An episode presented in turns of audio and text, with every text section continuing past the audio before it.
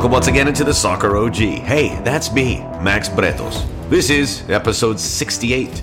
A reminder, you know the drill, to download, share with a friend, rate, review, leave a comment. We appreciate that, helping this podcast grow. Thank you for all the wonderful comments on Twitter and social media. It is, uh, it's great. I really enjoy it, and I look forward to this every week. My Sundays entail. I'm recording this around midnight Pacific time entail watching a lot of highlights, recapping games, reading, reading, reading.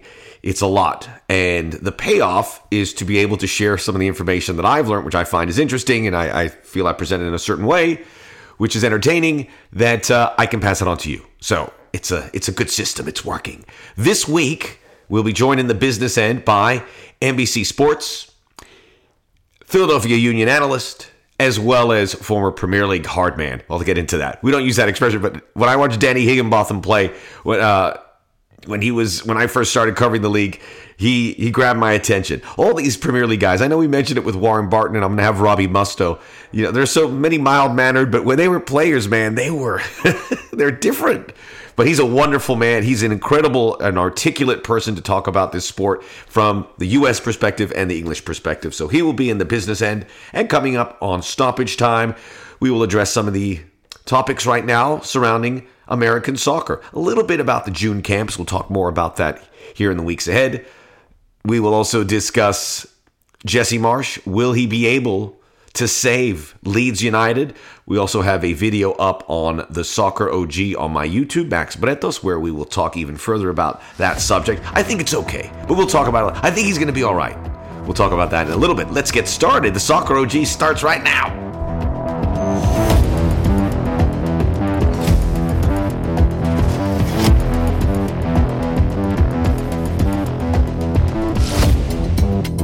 Here we are. We are winding down the European leagues.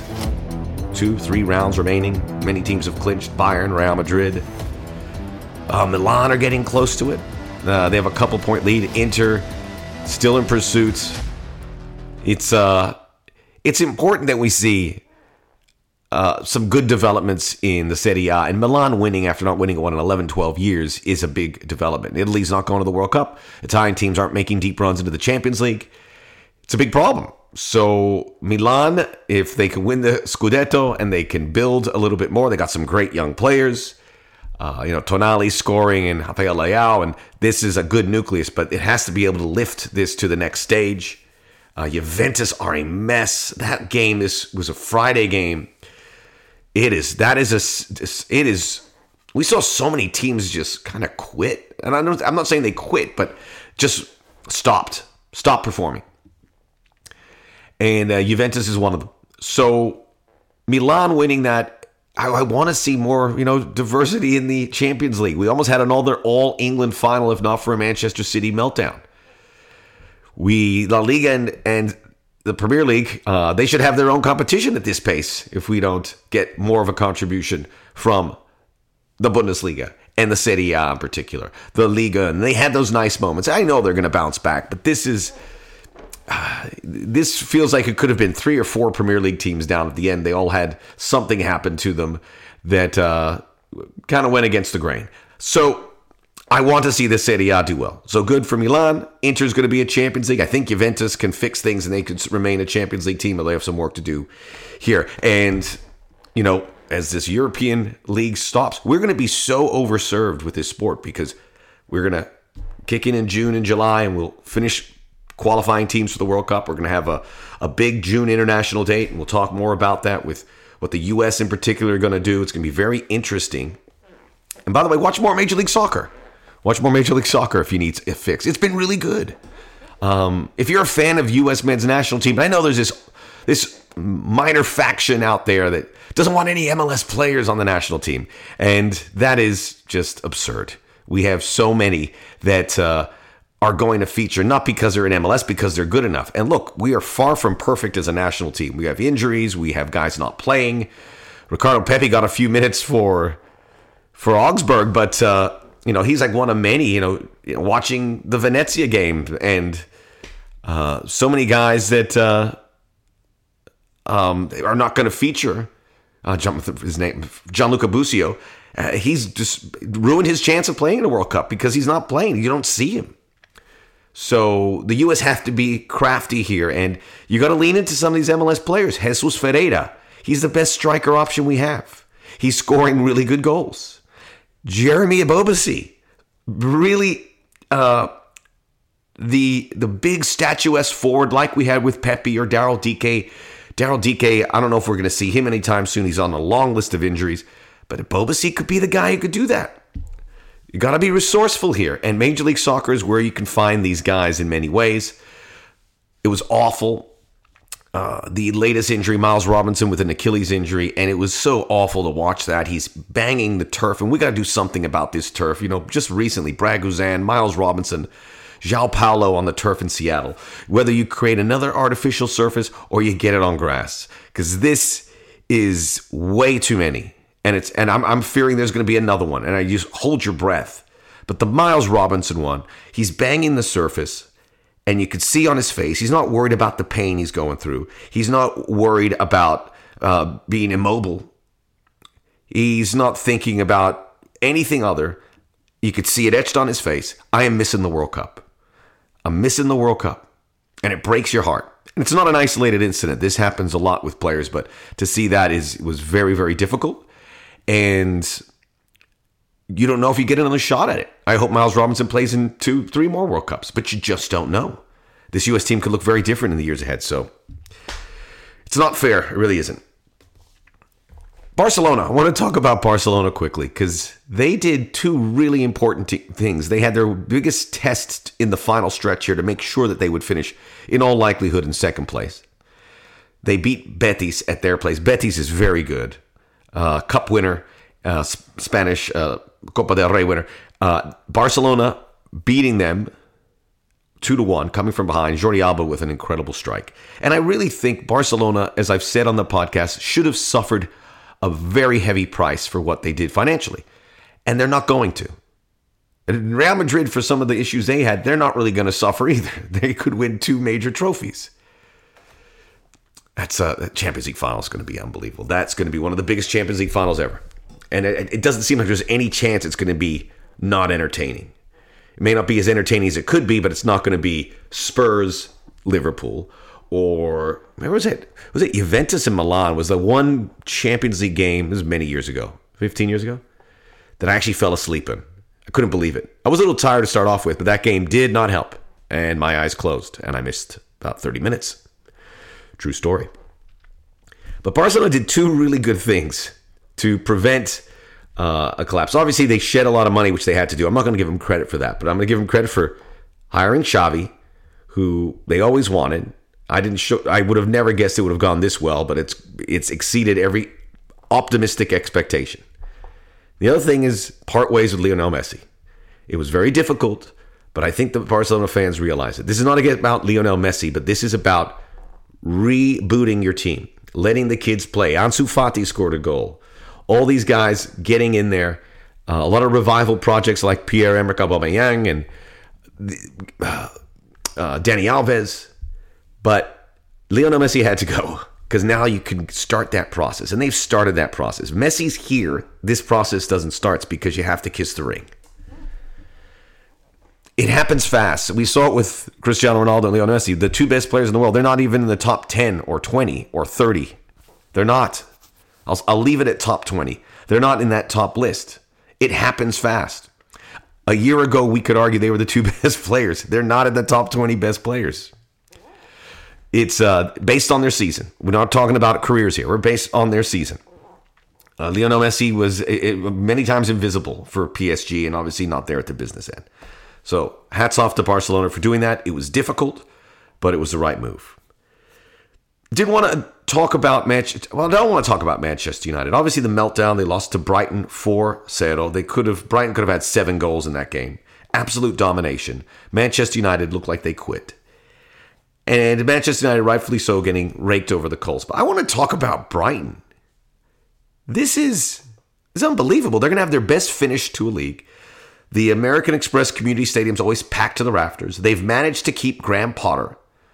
He and this club have built something special. I want to touch on One of my so I covered Libertadores and Sudamericana. I watch a ton of South American football.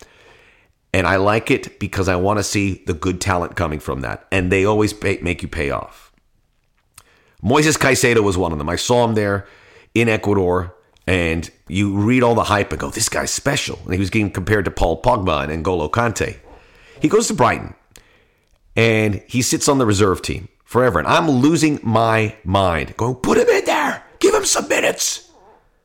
I want to apologize to Brighton for all those tweets I sent yelling at you for how you handled Moises Caicedo. They were patient. He finally started about a month and a half ago. He started every game since. He scored a goal this weekend. And now you see the comparisons. Can't compare him to Paul Pogba and N'Golo Kante, but this investment was just beautifully played by Brighton. I thought Caicedo would be upset because he hasn't played, but he comes in, he plays, and it's fantastic. And he is part of this machine of Brighton who have been unbeaten in seven games. They won four of those games. They won three games on the road. They beat one at Arsenal, one at Wolves, and then they thumped Manchester United. Flying up the standings. This is a team that's going to be in the Premier League for a while, just they do it the right way. Uh, it kind of like a Leicester, you know, Leicester to a lesser degree. They they're not going to win the Premier League title, but they're going to make money with these players, and they're going to get new players because clearly their scouting department's fantastic.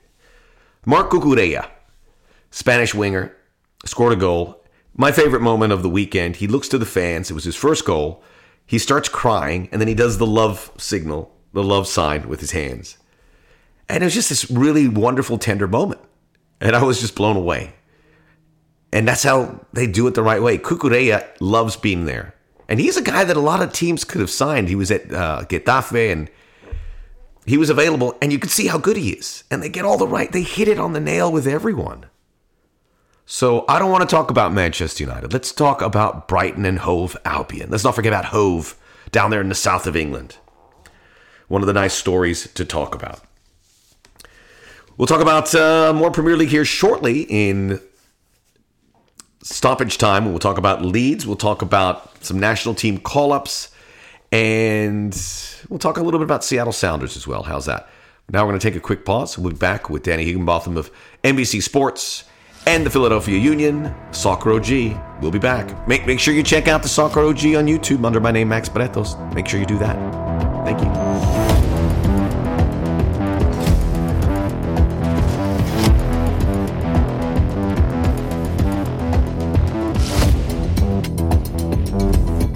On the Soccer OG. Time now for the business end. And as always, a thrill to bring in a wonderful guest, a man who is working for NBC Sports. We had a nice chit chat this week ahead of LAFC and the Philadelphia Union. Danny Higginbotham, who is now a, a, a very proud, is it a Philadelphiaite?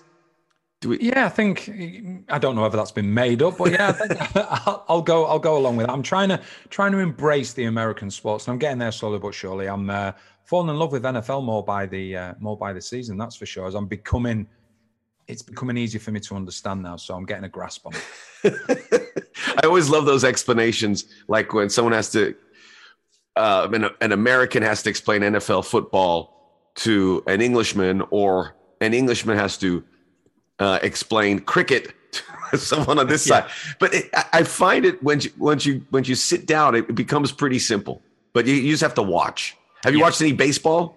Are you going to Phillies games? I haven't been to a Phillies game yet, but I am. I'm definitely going to go to one. I I watch them. It's just it's long, isn't it? And there can be so much of a break between each play. And and like throughout my life, I've been I've been brought up probably more on faster sports, and I think that's why when I watch NFL, okay, there's the breaks, but when the plays happen, they're really quick. But yeah, I'm, I'm, i definitely want to get into the to the baseball side of things as well. But all the sports really, I love the ice hockey as well because obviously that's a fast pace the 76ers at the moment. They're in the playoffs. So you know, listen to you. No, I'm trying to get introduced more to the sports. What's it they say? Sounds like you're in.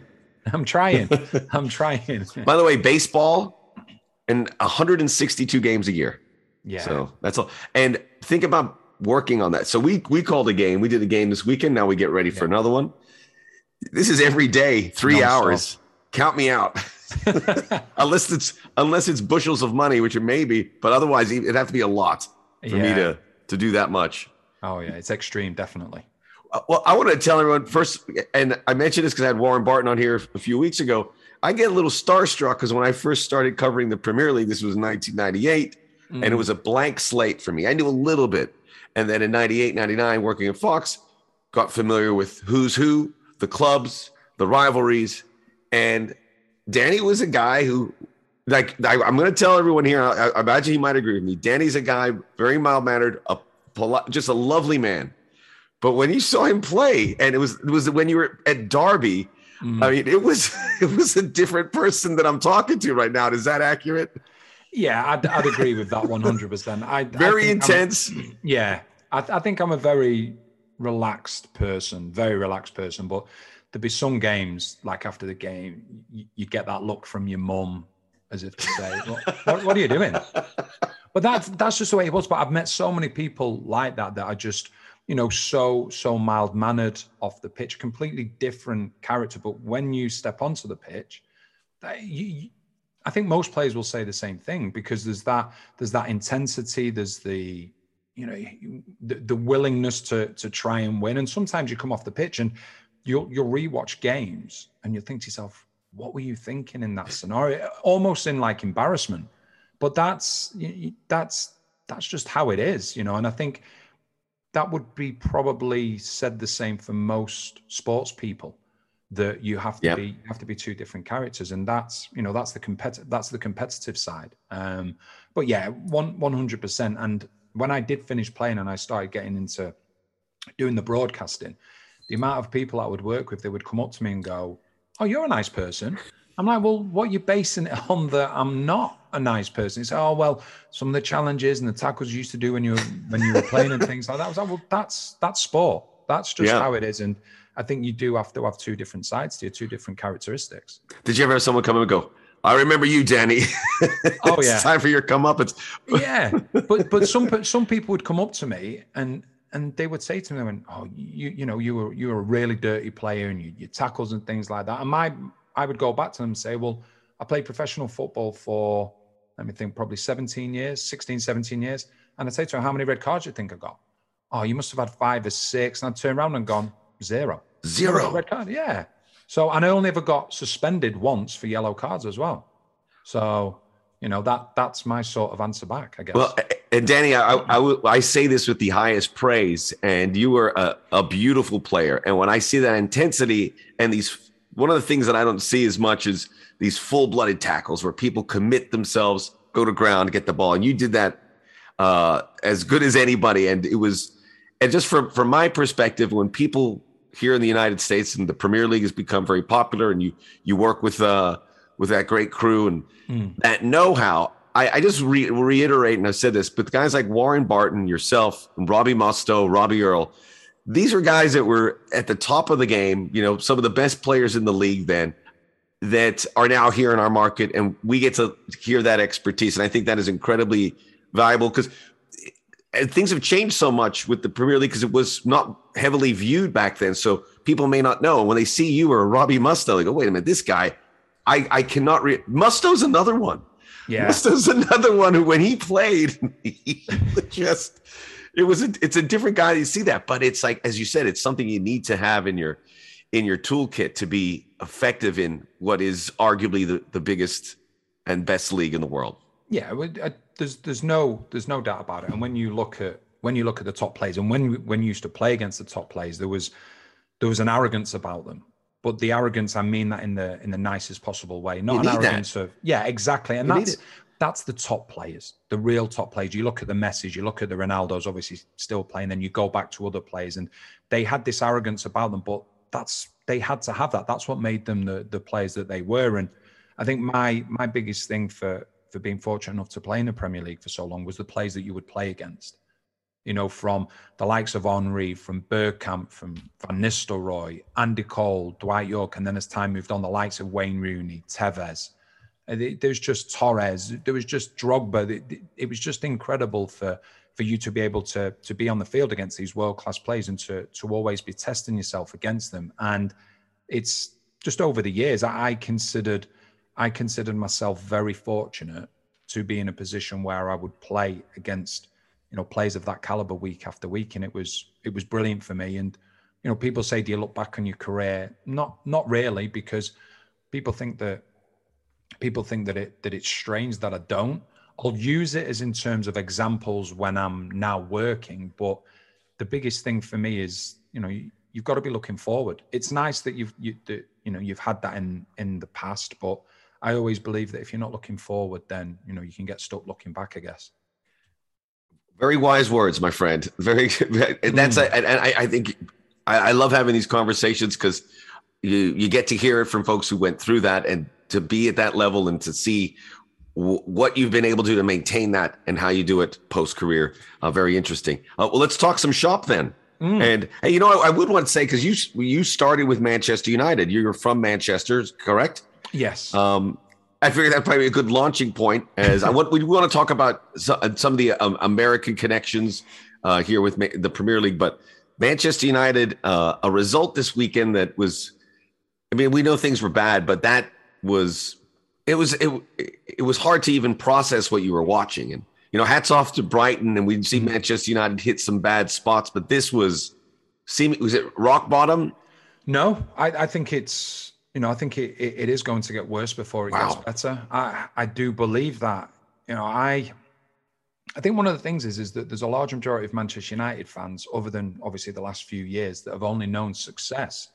And you know, we saw what happened with with Liverpool, the, the late seventies, early eighties, with the boot room, everybody that they had there, and then how they were starved of success for such a long time. But now we've seen what they're doing. But I think there's, you know, people say, what is the problem? Is it on the field? Is it off the field? It's it's everything combined.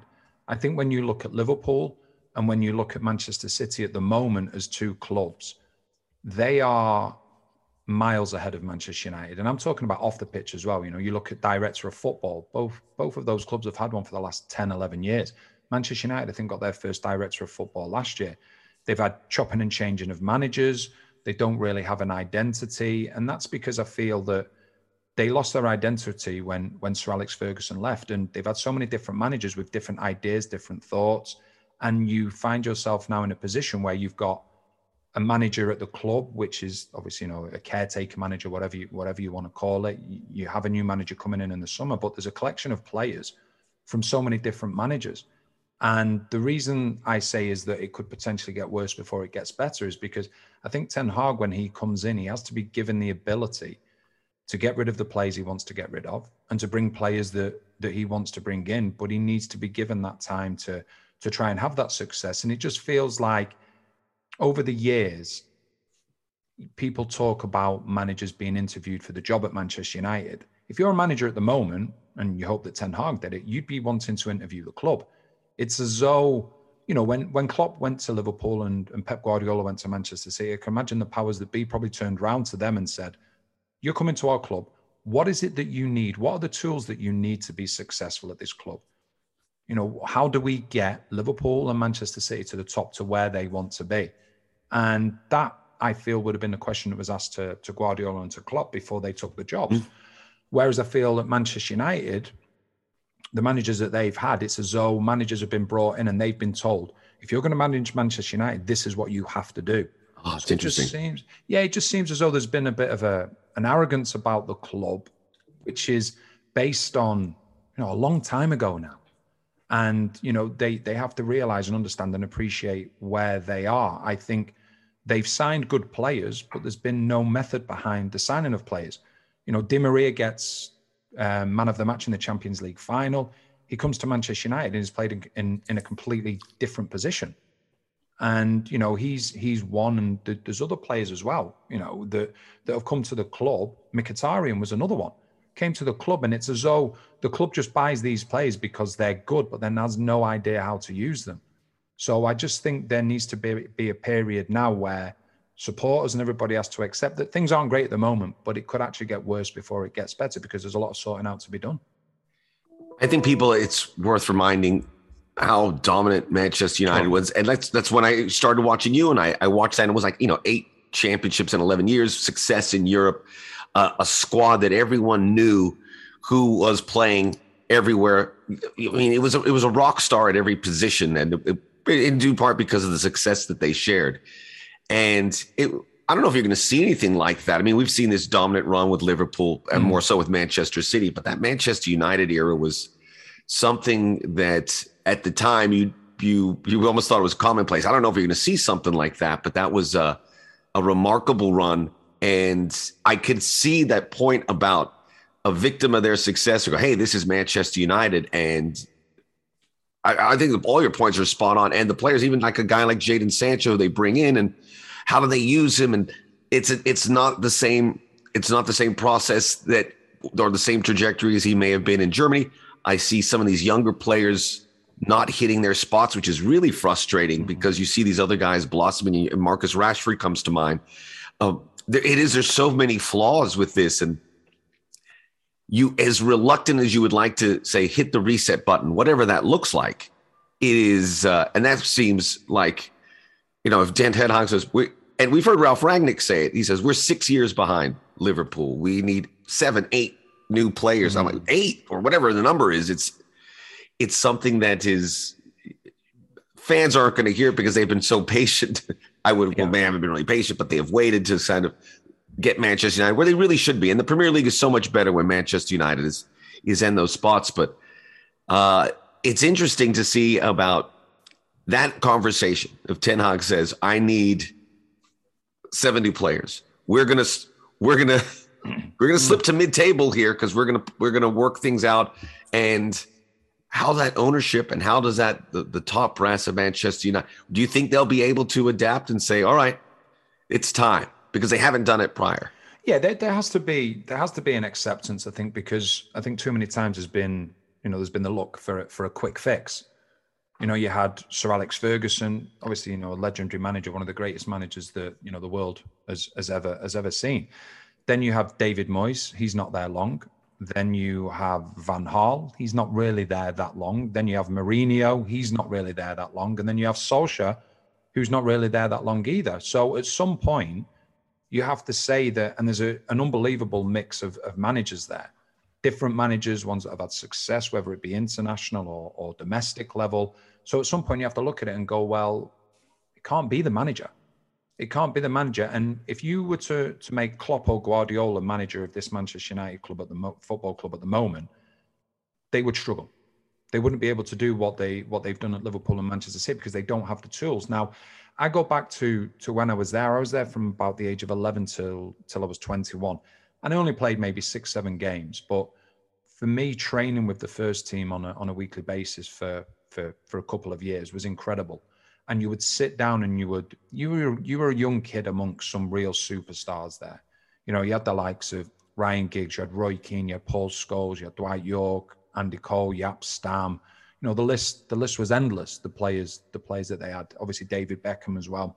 And as, as a young player you want to be a sponge. You just want to sit around and listen to these you know the professionals the senior professionals.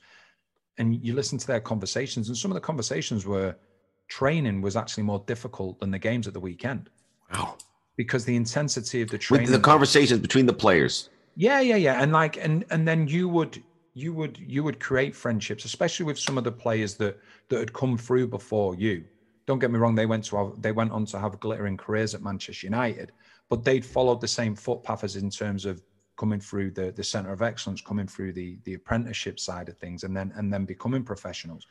So they you you could have the conversations with them and things like that because they'd been in the position that that you were in, and you know you would be in training. There would be arguments, there'd be falling outs every day, and that wasn't because the players didn't like each other. It was because they demanded so much from each other. And and I remember on on the occasions when I played, it was like every time you got the ball, you were spoilt for choice everybody wanted the ball. So you go back to something that you just mentioned about younger players coming through at Manchester United and you know the effect the effect that it's having on some of the younger players at the moment. It's impossible for younger players to come through at Manchester United at the moment. And that's not because they don't have players that are good enough. But when you look at so you take the class of 92 for example, that will never happen again. But when they came into the team, they had experienced professionals that were at the top of their game so they could actually help the younger players as well. You know, I, I remember myself, I, I, made my debut and I think Jaap Stam was playing, Roy Keane, um, I think Phil Neville was playing. Then you, you know you had these senior players that were playing, and they were that confident and comfortable with the form that they were in. They could actually look after you as well. And the problem that you have at Manchester United now, whether you want to play younger players or give younger players an opportunity, it's like people say, oh, just just put them on the pitch, give them 15, 20 minutes. That 15, 20 minutes can can ruin a young player's career before it's even begun. And that's why it's so important that the team is in the right place before you actually do that. You need you need senior players on the pitch that are comfortable and playing well enough that they can look after their own game as well as help a younger player through. Where I think at United at the moment, there are so many of the senior players that are just trying to cope and just trying to get through themselves and try and get themselves in some type of form. So it's very difficult then for any younger players to come into the team and actually be helped from the senior players. So that's where that stands, I think, with the younger players because Manchester United has always been known from that. You know, you go all the way back to the Busby Babes, and you know, obviously the what happened in 1958 with the Munich air disaster. You know, it it it it was obviously built before then. The great Sir Matt Busby as well. But then as time's gone by, they've been known for bringing these young players through. But it's very difficult to do that when you haven't got senior players that are actually playing at their peak as well, because the younger players do need help. And it's some of those senior players. I mean, obviously, like a Cristiano Ronaldo and Bruno Fernandes. It's just been such an uh, an ugly um, situation where the fans, some horrible things that were said about not being able good enough to play for Manchester United. How how quickly it's gone sour, and I don't know how many of those guys under a new manager are going to be um, salvageable in that sense. Because look, it's there's a there's a dollars and cents to this where they have this roster they've built from past regimes. Uh, but it, it, Manchester United will, I would imagine, open up the, the bank account to get the players. But it seems like from what you're saying, that Ten Hag would have to get those veteran players that he has to believe in some that are on the squad. Yeah. He'll find some that he can trust in. He's been incredible with defining young players as well. But mm. that seems like you have a lot of good young players that you would have to sort of put under your under your wing here for the for the time being, and and and work on those to see if you can get those guys back. Uh, it's it's just it's a it's going to be a fascinating offseason because I don't know how how big or how little the changes. I would imagine it's going to be significant, but at who who stays, who who remains, and kind of gets um, gets viewed as uh, uh, uh, some sort of project to get them back on their feet, so to speak. I don't know. I don't have an answer for that, but it, it seems like it has to be pretty wholesale changes. Yeah, it, it does. And I think the difficult thing is if you go back to when Manchester United were having their success, if they wanted a player, they'd get a player because they were the top dog. You know, they they were the top team. So first of all, you, you'll have numerous amounts of people saying, well, you know what, two transfer windows, and they could be challenging, you know, the likes of Liverpool, Manchester City, and a little bit further back, Chelsea. Now, so what are you, what are you saying? And does that mean that Liverpool and Manchester City and Chelsea aren't going to sign any players in the next two windows? They're just going to stand still. That's not going to be the case. So it's okay saying the next two windows will be pivotal for Manchester United, and I think secondary as well. And Manchester United used to find themselves in this position, as in terms of you know the the reverse side of things. If if Manchester United sign a player, the likelihood is is because Manchester City or Liverpool don't want them. And that's how it used to be for Manchester United. The the teams below them would sign good players, but they wouldn't be good enough to play for Manchester United, else Manchester United would have signed them. And that's the pecking order where where United are now. So this is another thing that has to be taken into account as well. And I don't think it's not a quick fix. It's not something that's going to turn around overnight, but there has to now, at some point, you've got to say, right, we've got to go.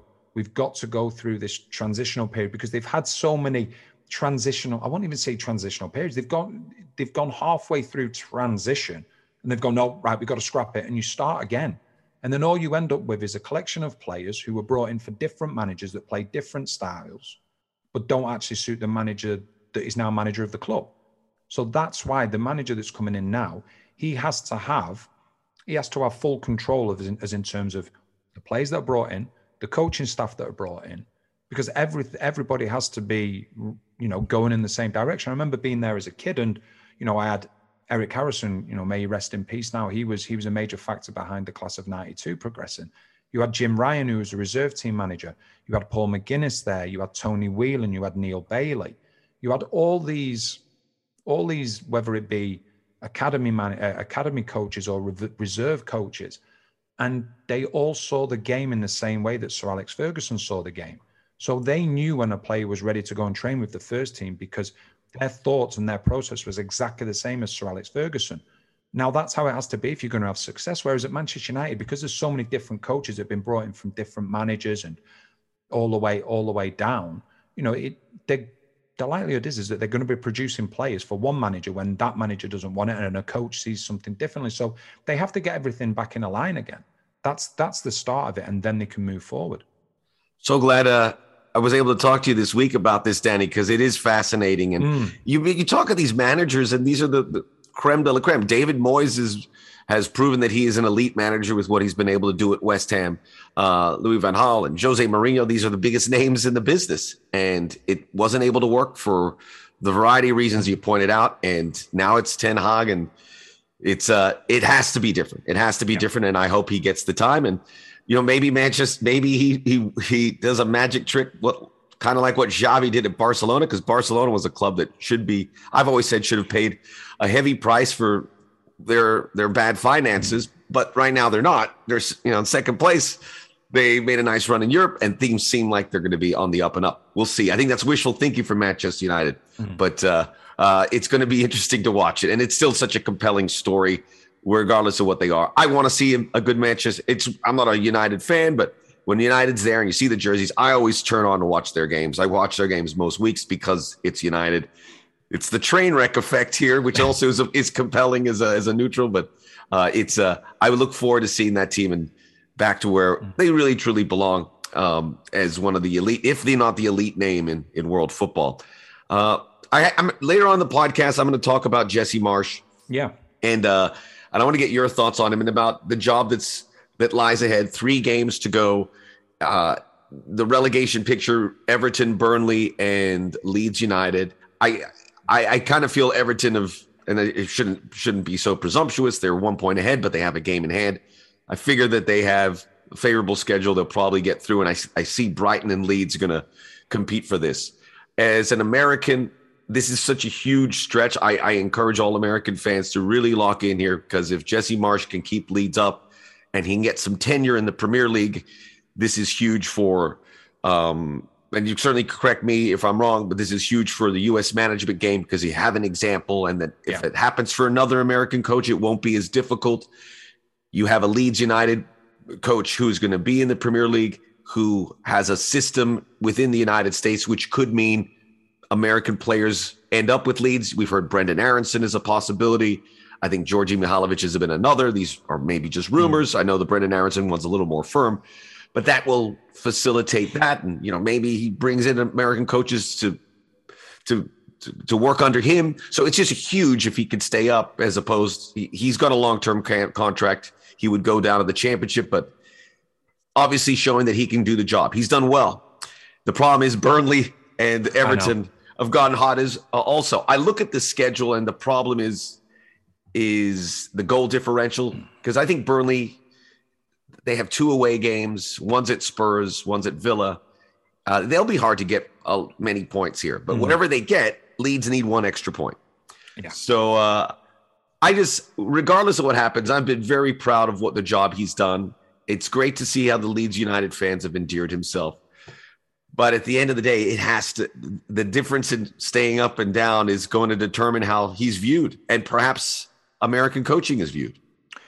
I hope, I hope not, because, you know, I think one of the things that, one of the things that was always going to be difficult is, is following uh, Marcelo Bielsa. You know, Leeds, Leeds fans absolutely adore him, and and rightly so. You know, and rightfully so. He's fantastic. Yeah, he, I was covering them in the championship when I, when I was um, when I was still living in England, and I was very very fortunate to be able to watch his teams and how they progressed and how quickly he got his message across. And obviously they came up to the Premier League and had an unbelievable year last year. Conceded a lot of goals, but scored a lot of goals as well. And this year, what's been really difficult is that he he carried on with this man for man all over the pitch, which we know is Bielsa's way. But eventually, a system will always be worked out. And unless you go to plan B, and Bielsa's plan was was always to say plan A was to do plan sorry, plan B was to do plan A better. And unfortunately, that ended up going against them. They had huge injuries. Bamford, obviously, the focal point. Cooper's been injured. Dallas now has got a, what looks like a real serious injury. And Ayling got sent off at the weekend as well. Now they are they are key players for sure as well. Phillips has just come back. These are key players that you know that they are what Leeds United stand for.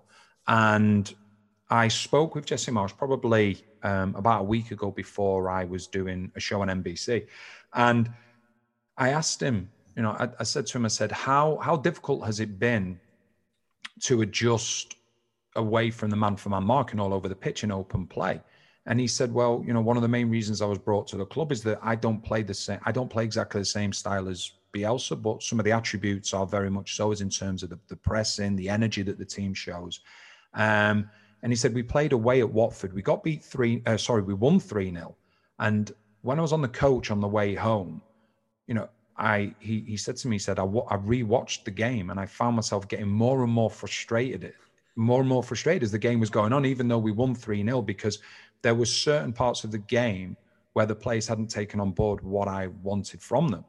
Um, and then when they got back to Leeds, he was going to get back in his car and he found himself frustrated. He got in the wrong side of his car. And he said, for me, it was a huge thing that shows that, you know, old, that, old habits die hard. So that was that's something that you know will take time. But he said the players have been so good. He said they've been absolutely magnificent, and you know they went down to ten men against against Arsenal. But you saw the you saw the desire that that yes. team has. They are behind this manager, and you know they've bought straight into him. We know how things have been previously in England with with American coaches. Uh, when they've gone over straight away, it's like the terms that they use will be held against them, as we've seen when people say soccer and things like that, which I don't agree with. And it's great for me because having lived in England and now moving over here, you can see it from both sides. And I, for one, hope that they do stay up. It's going to be difficult. Obviously, you know, we mentioned that Ayling's now suspended. Uh, and Dallas, that's it's for the rest of the season, right? Is that it's it's a heavy? Oh, Dallas, that uh, Ayling. Let me think. Ayling yeah, if it's a it's, straight, yeah, straight red, so we'll miss the next three games, which is likely a, to be. Yeah, it's a heavy price to pay, but it is yeah. what it is. Yeah, if it is the three games, and obviously, you know, they they've got Chelsea at home, Brighton at home, and then Brentford away. So they've still they've still got a chance. And one of the things that I would always say about the Premier League is that there's always a twist or a turn, whether it be at the top or whether it be at the bottom. And this is arguably it's going to come to the end too. You know oh, that. It's, it, it's every, get ready for it. So much of it is going to go down to the final day. You know, you look at you look at Manchester City, Liverpool, probably going to go down to the final day. You look at the race for the top four, Arsenal Spurs could well go down to the final day. And then you're looking at Everton, Burnley, or Leeds to go and join Watford or Norwich is going to go down to the final day. So there's so much, there's so much riding on it at the moment. But as you quite rightly said, you know, Everton had a had a huge result against Leicester. It's their first away win since the 28th of August. You know, so it, it was massive I mean. for them. it, it, yeah, it, it was huge for them, but there's an argument to make a case for, for all three of those teams to stay up. And it's just going to be fascinating. Now it's not so much about the quality of the play.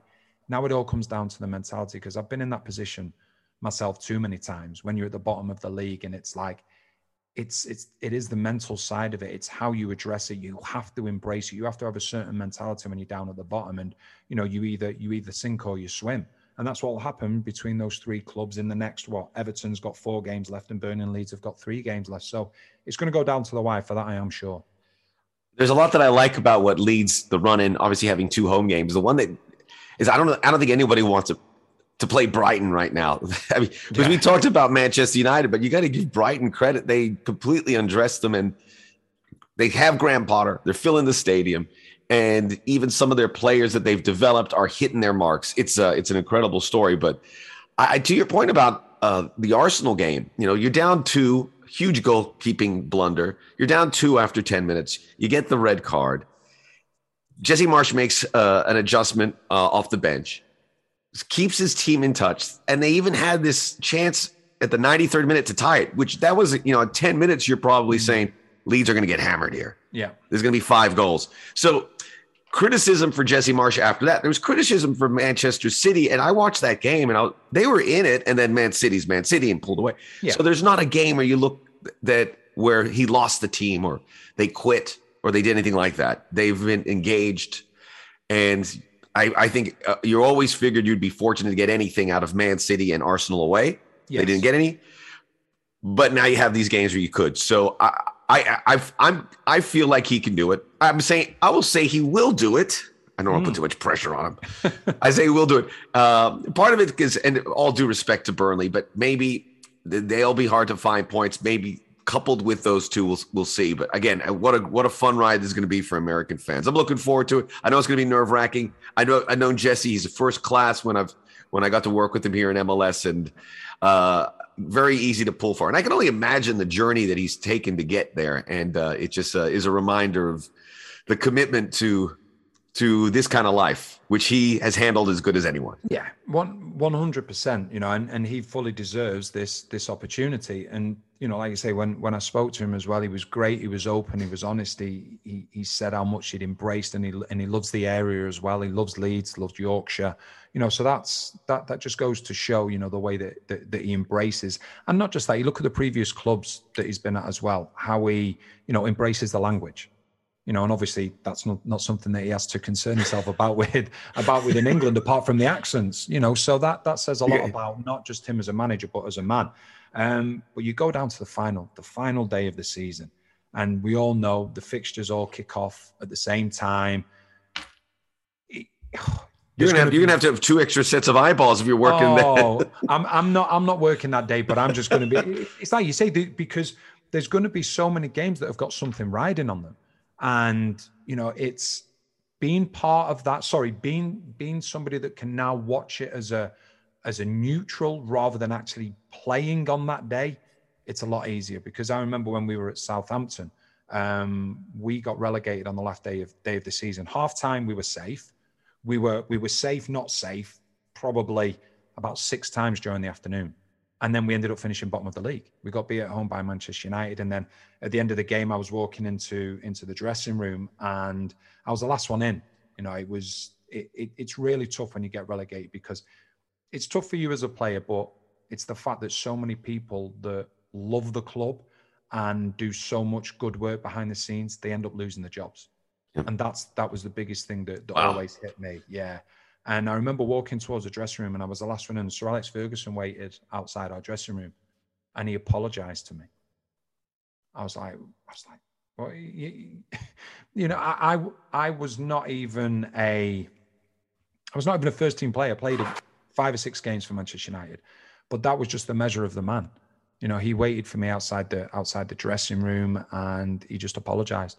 He said, "I'm sorry. You know, it's obviously it's unfortunate for you." And I was just like, please you, you don't have to you don't have to apologize to me and but that was just a measure of the man but yeah the the final day there'll be so many twists and turns and it's it's always interesting always keep your eye out in the final day in the premier league when you're watching the games listen to the roars in the crowd when there's not been a goal scored because they've heard something from some some other stadium in the country because they've got the radio on but the amount of times that it's fake the amount of times it's like there was there was one game now who was it now? And it was a few years ago, and it was a Premier League game. Was that the final match day? It was a final match day, and the crowd. I, I remember it too. Oh boy. You'll have to. Someone will have to look this up. But there, there's a point, and there, and Someone, you got homework to do here. yeah, there's a cheer from the crowd, and the players on the pitch. You can you can tell that they've taken it on board, and they keep the ball in the corner but it was fake. It, the, the chair was wrong and they needed to score, but they didn't. And they ended up getting relegated or something. Oh, no. Lines. Yeah. But that's what you find on the final day. You'll be watching the TV and all of a sudden, like, there's nothing going on in the game. And all of a sudden, the roof just raises because one of the relegation rivals or one of the top four rivals or whatever it may be has just conceded a goal. And it's fascinating. But I don't know. I, have just got in the back of I can't remember whether it was. Uh, for a team trying to go for the top four. It was a team near the relegation. Charlton's sticking in my mind for Charlton. Yeah, I, I don't know. I can't Charlton. Charlton. Uh, uh, what I've always been told: if you go to London and you want to get tickets to a, a game, you don't always have a room in Charlton. They'll have what a, a great stadium. it's a great. I remember when they were in the Premier League and they haven't come stadium. back up, but uh, certainly yeah. would like to see that. Yeah. By the way, that's a wonderful story, and and I think people forget it because we always mention how staying in the Premier League it's a price tag of 100 million, 150 million dollars, and you realize when a team gets dropped that that money's gone, that it completely change shifts this club. Yeah. And people lose a job. And guys have to go find work elsewhere and play elsewhere. It is just a it's a wrecking ball. Uh, yeah. and you've got to, you know, many clubs are able to do it to bounce back. But I mean, to put the burden, the players obviously have to feel that because they know it's not everything's going to change. Yeah, so. it, it, it does. And, and unfortunately, I got relegated twice, once with Derby from the Premier League and once with Southampton. And both times, you know, there's there's lifelong supporters of the club that are working for the club, and they feel they feel so privileged to work for the club. It's not about what oh. they get paid to work for the club, and then they get made redundant. And mm. that that for me is the that for me was was was the most upsetting and frustrating and disappointing for me because it wasn't their fault. It wasn't their fault that the team got relegated, but but they were they were the ones that ended up um, unfortunately paying the price. Um, but that is that's that's what football unfortunately that's that's how it can be and that's sometimes the side that that people don't see it's fantastic to talk with you uh, about this danny and uh, to, to, to take us there um, is i know people will really appreciate hearing that hmm. uh, I, I have a bunch of things I want to talk to you about. I'll have one more one more topic we can we can okay. discuss here briefly. Christian Pulisic uh, and Chelsea. You know, from the American perspective, it's something we talk a lot about here on this podcast uh, how it hasn't really it hasn't been a great fit for Chelsea for you know where he hasn't played in the right position where there's stretches where he doesn't play a lot.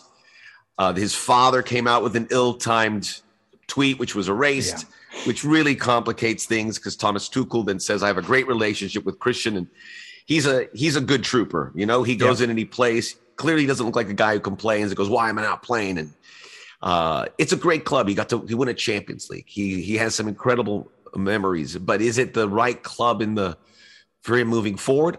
I don't I don't think so. Uh, he seems like he's down the pecking order. It would be this is a guy who I think wants to I think play more as a 10 where he can really grow into that position where I think he has a higher ceiling. Uh, but where would that be? And how does Chelsea sell a guy that's probably not valued for what he was bought? Uh, I would love for it to end well at Chelsea. Um, I don't know what the whole Abramovich, the new ownership is going to affect. It's an American ownership group, which you would think would help Christian Pulisic. Where do you see his trajectory? Where, where, where did where did he do well? Where did he didn't go well? And are there the limitations on him that I know here in the United States that we put on his shoulders that may be excessive? How have you seen his his season? He's he's not had he's not had a defined role you know, and, and I think that's been that's been difficult. But I think there's also been a been a problem for for Chelsea as well because I look at Chelsea and one of the one of the things that that made made them obviously you know one of the favorites at the start of the season was was this system that Thomas Tuchel was playing. Obviously they brought Lukaku in and you're thinking okay well he's the icing on the cake. He's going to be the one that gets the goals that is going to be challenging the likes of Liverpool and Manchester City. But then what happened was, and I think this had a real effect on a lot of the players, including Pulisic as well, is that your first choice wing backs got injured. So you're missing Reece James, one of the best fullbacks, wing backs in world football. Yep, agreed. Ben, Chil- ben Chilwell, who, you know, everybody knows the quality he has, but it took him a bit to get into this Chelsea team. But then he got into the team and he was flying. And that was the width. That was the width that Chelsea had. And it was the only real width that that they needed because then what you had was a mixture of Pulisic, Mount, Ziyech, Werner, Havertz, Lukaku, all who would, you know, either be in the 10 position or be stretching the game or dropping into the 10 position. So then all of a sudden you take the wing backs out, the team then becomes very narrow. And I think what you found, all, all the players that I've mentioned, so I talk about Mason Mount, you talk about um, Ziyech, you talk about Pulisic, you talk about Timo Werner, you talk about Hudson Odoi. All these players that play similar positions would get in each other's way. Yeah. Now you can have you can have world class players, and some of the players I've just mentioned are world class players, but sometimes they may not complement each other. And if they don't complement each other, then they end up getting in each other's way, and they end up becoming easier to mark. And I think that's been one of Chelsea's biggest problems, is because because for a large majorities of the season they haven't had these attack minded wing backs the defense only really has to has had to concern themselves with the number 10 or the two number 10s and one centre forward or one number 10 and two centre forwards. So it's been made difficult for Chelsea's attacking intent because opposition teams have said, okay, well, we can defend narrow and we know that we can deal with you without that threat of Reece James, without the threat of Ben Chilwell, or when both of them aren't playing. You know, if one of them's playing okay, can give a little bit more of a threat, but you're not going to give as much a threat because you can you can prioritize him because the opposite wing back probably isn't going to be as as as attack minded. And I think that that has affected the likes of Pulisic. And we've seen Pulisic, he's even played wing back before. Yep. You know, so like like anything, I think players need to have a consistent. They need to have first of all, they need to have a consistent run of games, but they need to have a consistent run of games in a specific position. Now, the problem that you have as well is that all these players that I've mentioned, it's a team. When you look at the attacking side of it, there's a lot of number 10s. Now, some number 10s can complement each other, but then some number 10s can get in each other's way. And I just feel as though Pulisic, in my mind, he is at his best when he drifts into the number 10, not starts in the number 10. I think if he's a little bit wider on the left hand side and he picks the ball up, you wouldn't want to face him one on one. I think it's a good shout. Yeah, but there's been too many times because of the way that Chelsea have played and because there's been a real lack of width that he's actually been picking the ball up facing his own goal. And with all the goodwill in the world, if you're a defender and you're playing against Pulisic, that's half your job done. Half your job is done because by he's got he's in a static position. He's facing goal. Yeah, you've got him. He yeah. he's he's got to turn. If he turns, then you're in trouble. But like I say, but because Chelsea haven't had the beauty of these consistent wing backs week in week out, teams have been able to be narrow. They've been able to be compact. So if then Pulisic gets the ball, defenders are saying, right, okay, because we know that the wing backs aren't going to be stretching the game, we're going to go all the way in with you. And then it's very difficult for someone like Pulisic to turn. Whereas ordinarily, he'd probably be drifting out a little bit wider. But fullbacks can take care of him now because they haven't got to worry so much about an attack minded wing back. So sometimes it's not. Sometimes it's not just about the individual player's quality. It's about the dynamics and the circumstances that occur within the team as well, in order to bring the best out of you or to not get the best out of you. So it will be interesting to to see what happens with him with him in the summer because does he stay at Chelsea? Does he move on? If if the time comes where he is moving on, then I don't think there'll be a shortage of suitors. I think there'll be plenty of clubs that will want him. But you know, I hope he does stay at Chelsea and, and get things going and get things going right. Me too, and I hope that it, it, it, it he's still a young player and he falls into that. Yeah. And, and, great to hear from a defender's perspective about mm-hmm. how he needs to do it. So, uh, we appreciate the intel. I appreciate you, Danny. Absolutely a wonderful conversation. This is why I started the podcast so I can have these moments and and have a good a chin wag with someone like yourself. So I appreciate it. Thanks for My joining pleasure. us here at the business end. Danny Higginbotham, you can catch him on NBC. And if you're lucky enough to live in Philadelphia, you get to hear him and JP Dellacamera calling the Philadelphia Union, who will be in MLS Cup, and I'll owe him a dinner when they face LAFC, probably out west. So we shall see one step at a time. Stoppage time is next. This is the Soccer OG.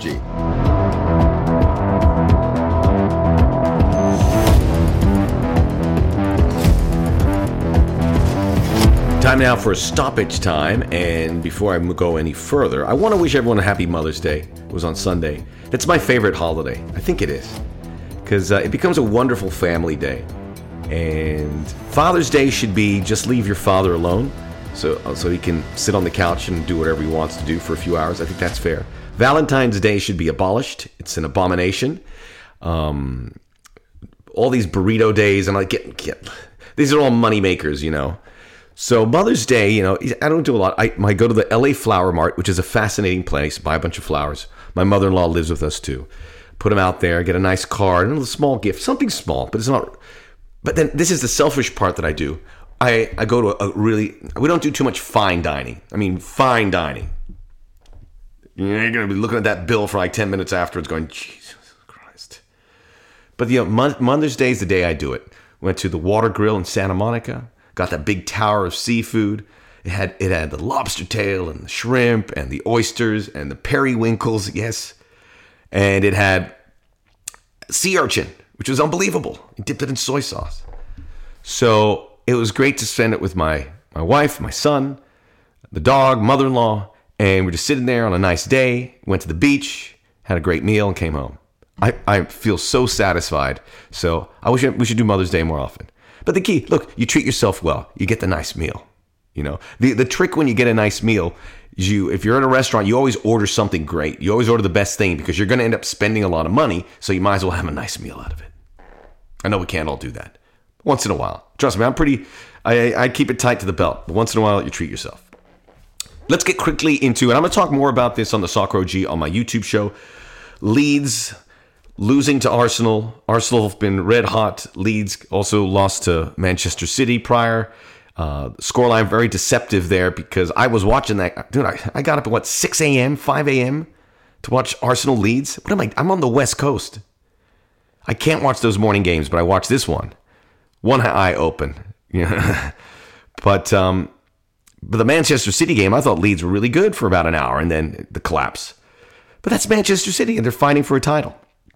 Arsenal, red hot, um, fighting for that top four spot. Looks like they're going to get it. So we have three games remaining, and as I said last week, Everton were going to be safe. They have that game in hand. They won again this weekend. So the final team to be dropped is going to be Burnley, who lost this weekend to Aston Villa, or it's going to be Leeds United.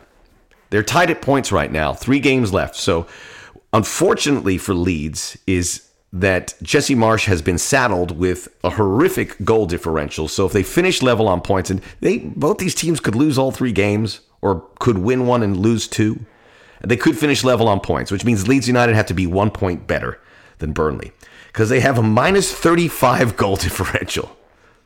Marcelo Bielsa did some amazing things, but that was not one of them. When he lost, he lost bad. Burnley's minus 17. So three games to go, and I think Leeds United are going to make it. I have seen enough.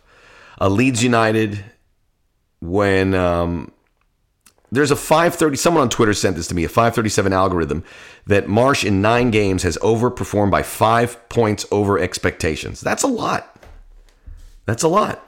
So he's now, you know, they were unbeaten in 5 and then the losses to City followed by the loss to Arsenal. They've been close victories. There's no doubt. Last second gasp wins. Again, injuries have also been a major concern. And this was a mess on the weekend. Uh, Eddie Nketiah scores in the fifth minute. A horrible mistake by Meslier. I screwed that name up, sorry. And then five minutes later, a goal that they were asleep in. Luke Ayling gets a red card, a terrible challenge. It was all coming undone for Leeds United. But then they buckled in. They got a goal by the way, no, Liam Cooper hopefully comes back. Uh, Dallas, last name, first name escapes me. The, the, the injuries, obviously, Patrick Bamford as well uh, came back and got injured again. I think Ayling's out for the rest of the season with this red card. It's pretty, it's pretty awful. Uh, Mateusz Klich also had a horrible challenge. He could have been in trouble. So there's a lot of players. It's not a full deck, but Leeds United battled back. They got the goal and it was 2-1 and they even they, Diego Llorente scored in the 66th in the 93rd minute they had a great chance to tie it at Arsenal. Leeds fight. So this is how it looks like. I, I, think it looks bleak for Burnley. I they could lose all three games. Burnley got a couple victories when Mike Jackson took over for Sean Dyche but they now they lost pretty badly to Villa at home. So now they travel to Spurs who have tons of stuff to play for they travel again to Aston Villa, and then they finish at home to Newcastle. I don't think they're going to win the first two. They, they might win the third. So let's say they get three points.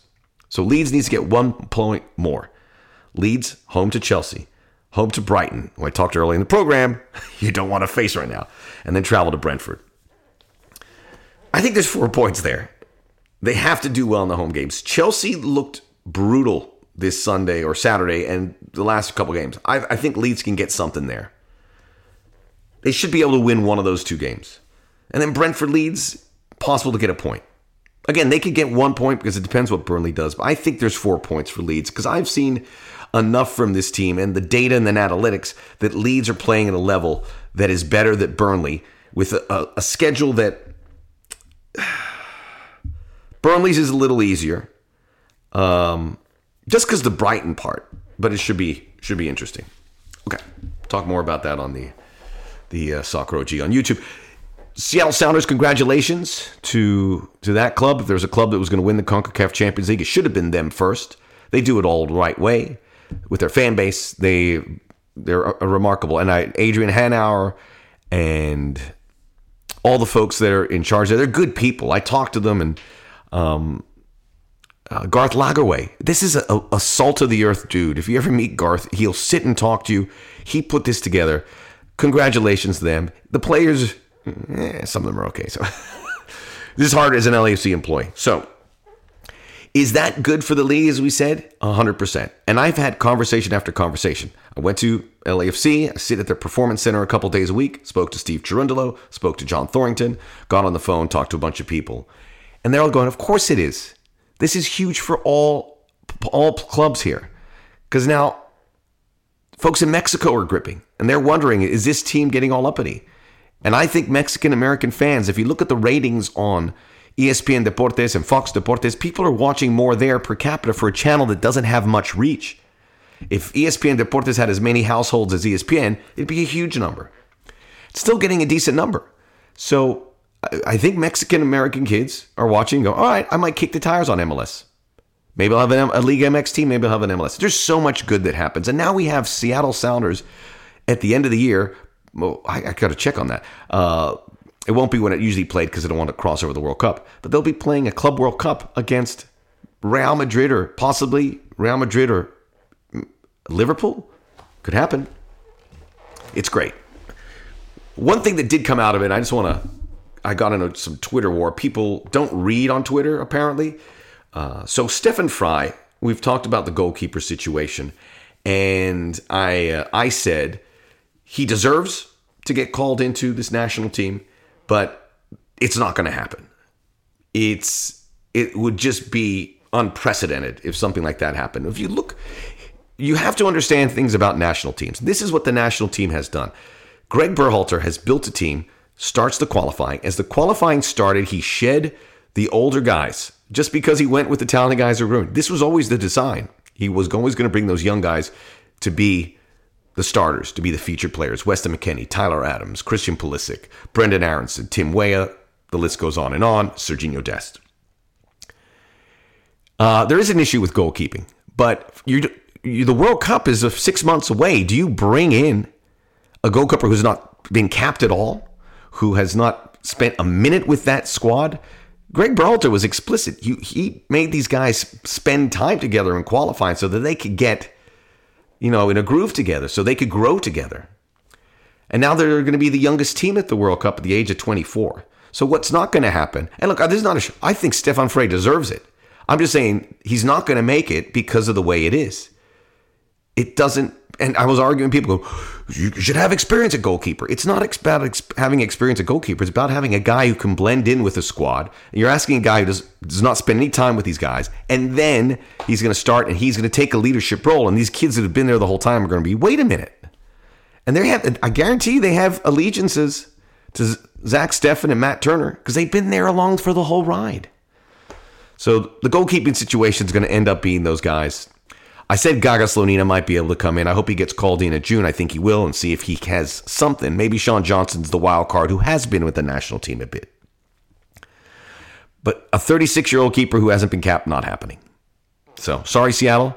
I think I, was. Congratulations. You guys did great, and we appreciate it as a league. Stefan Frey is unfortunately one of those guys who's going to slip through the cracks. It stinks that he's never been played one game for the U.S. It stinks but as we said earlier about Miles Robinson, this sport stinks in many ways. It's not fair, but that's the way we have it. This is the Soccer OG. We appreciate all you guys listening in. I hope you enjoyed this episode. Thanks all the wonderful notes. Uh, gentleman, I forgot, he tweets me all the time. He said he was on his bike listening to the podcast. I appreciate that. Wonderful feedback. We'll keep getting great guests.